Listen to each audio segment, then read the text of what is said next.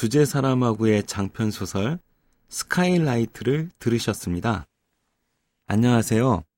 KBS 오디오북 최고의 클립 주제 사라마구 읽기에서 여러분과 함께 하고 있는 작가 손은규입니다. 아, 스카이라이트는 포르투갈어로는 Claraboia, 아, 즉 천장에 낸 채광창을 뜻합니다. 천창이 달린 다락방. 아마 어린 시절 한 번쯤은 꿈꾸었던 비밀의 공간이 아닐까 하는데요. 스카이라이트가 보여주는 삶의 공간들은 비밀스럽다는 점에서는 똑같겠지만 우리가 기대한 만큼 아늑하지는 않다는 그런 차이점이 있죠. 스카일라이트는 연작 소설의 형태를 띠고 있어요. 연작 소설 하면 떠오르는 우리 소설도 드물지 않죠. 양 기자의 엄미동 사람들처럼 한 동네 사람들의 이야기를 다룬 소설도 있고, 김소진의 장석존의 사람들처럼 한 집에 사는 여러 세대의 이야기를 다룬 아, 소설도 있죠. 한강의 채식주의자도 세 편의 소설이 하나의 이야기를 이룬 아, 연작 소설이죠. 거슬러 올라가면 동서양의 이야기들에서 연작의 형태를 흔히 볼 수 있습니다. 캔터베리 이야기부터 데카메론까지 천일야화와 서유기 뭐 이런 작품들 역시 그런 범주에 속한다고 할 수 있죠. 오래전의 이야기꾼들부터 현대의 소설가에 이르기까지 연작 소설이 매력적인 방식으로 여겨진 아, 까닭 가운데 하나는요. 아마도 직소 퍼즐을 맞추는 것처럼 각각의 독립된 에피소드가 모여서 하나의 의미를 형성하는 과정에서 언뜻 엿보이는 삶의 진실 같은 것들, 그런 것들에 아, 이끌려서가 아닐까 해요.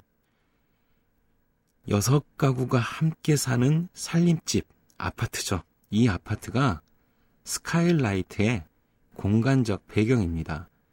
집이라는 공간은 예전에도 그랬지만요. 앞으로도 영원히 어, 우리의 상상력을 자극하는 공간일 거예요. 마리오 바르가스 요사의 녹색의 집과 마르케스의 100년 동안의 고독에서도 그랬고 이사벨 아yen데의 영혼의 집도 그러했죠.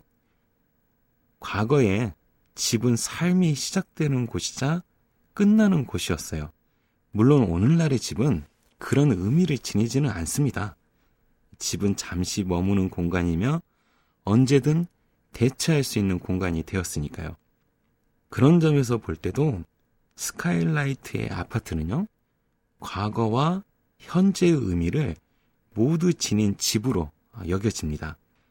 이들에게는 집이 자신의 소유인 경우도 있지만 잠정적으로만 소유한 경우도 있고요. 새를 들어왔다가 나가는 사람도 있고 또 가족의 파탄으로 미래가 불투명한 그런 사람도 있으니까요. 견고하고 영속적인 공간처럼 보이지만 허약하고 한시적인 공간이라는 의미도 지닌 그런 집이라고 할 수 있기 때문에 과거와 현재의 의미 모두가 구현된 그런 공간이다라고 말씀드릴 수 있습니다. 소설은 무척 매혹적인 장면으로 시작됩니다. 여느 날과 다르지 않은 평범한 아침이에요. 영화의 롱테이크 기법처럼 1층에 사는 구두장이의 집부터 3층과 2층의 각 세대를 오르내리고 1층의 또 다른 가족을 보여줍니다. 하나의 장면인데 아파트에 사는 6세대가요, 자연스럽게 소개되며 등장합니다. 그리고 서로 다른 가족의 에피소드를 연결하는 역할을 하는 2층의 혼자 사는 여자에게 초점이 맞춰지면서 어, 마무리가 되죠. 이처럼 소설의 서두만 보자면 아마도 그 시절의 영화에서조차 아직 보편화되지 않았을 것 같은 이 롱테이크 기법이 자연스럽고 세련된 방식으로 녹아들었음을 아, 알 수 있습니다. 무엇보다 부산스러운 아침의 이미지가 선명하게 그려진다는 점이 눈길을 끕니다. 세밀한 묘사 덕분이겠지만 비지라는 소리, 노랫소리, 재봉틀 소리, 망치질 소리, 누군가를 부르는 소리, 거기에 대답하는 소리, 계단을 내려가는 발소리, 이런 소리들이 생생하게 들려오잖아요. 아시겠지만 아침의 소리는 사실 그들을 짓누르는 침묵. 아, 소설의 표현을 따르자면요. 농밀하고 고통스러운 침묵. 그 침묵에서 생겨난 것이라서 더욱 생생하게 느껴지는 게 아닐까 합니다.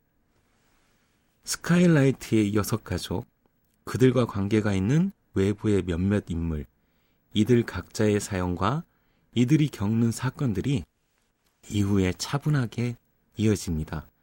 서로 무관했다가도 관련을 맺고 관련을 맺었다가도 서로에게서 떨어져 나오며 여러 물줄기가 서로의 허리를 가로지르며 구불구불 흘러가는 것처럼 흙 속 뿌리가 서로를 타고 넘으며 뻗어나가는 것처럼 아파트의 시간도 흘러갑니다. 이들에게 특별한 역사적 사건이나 사회적인 차원의 거대한 변화가 엄습하지 않는데도 이들의 삶에서 보편적이고 의미심장한 비밀을 볼 수 있다는 점, 그게 바로 스카이라이트의 매력이 아닐까요?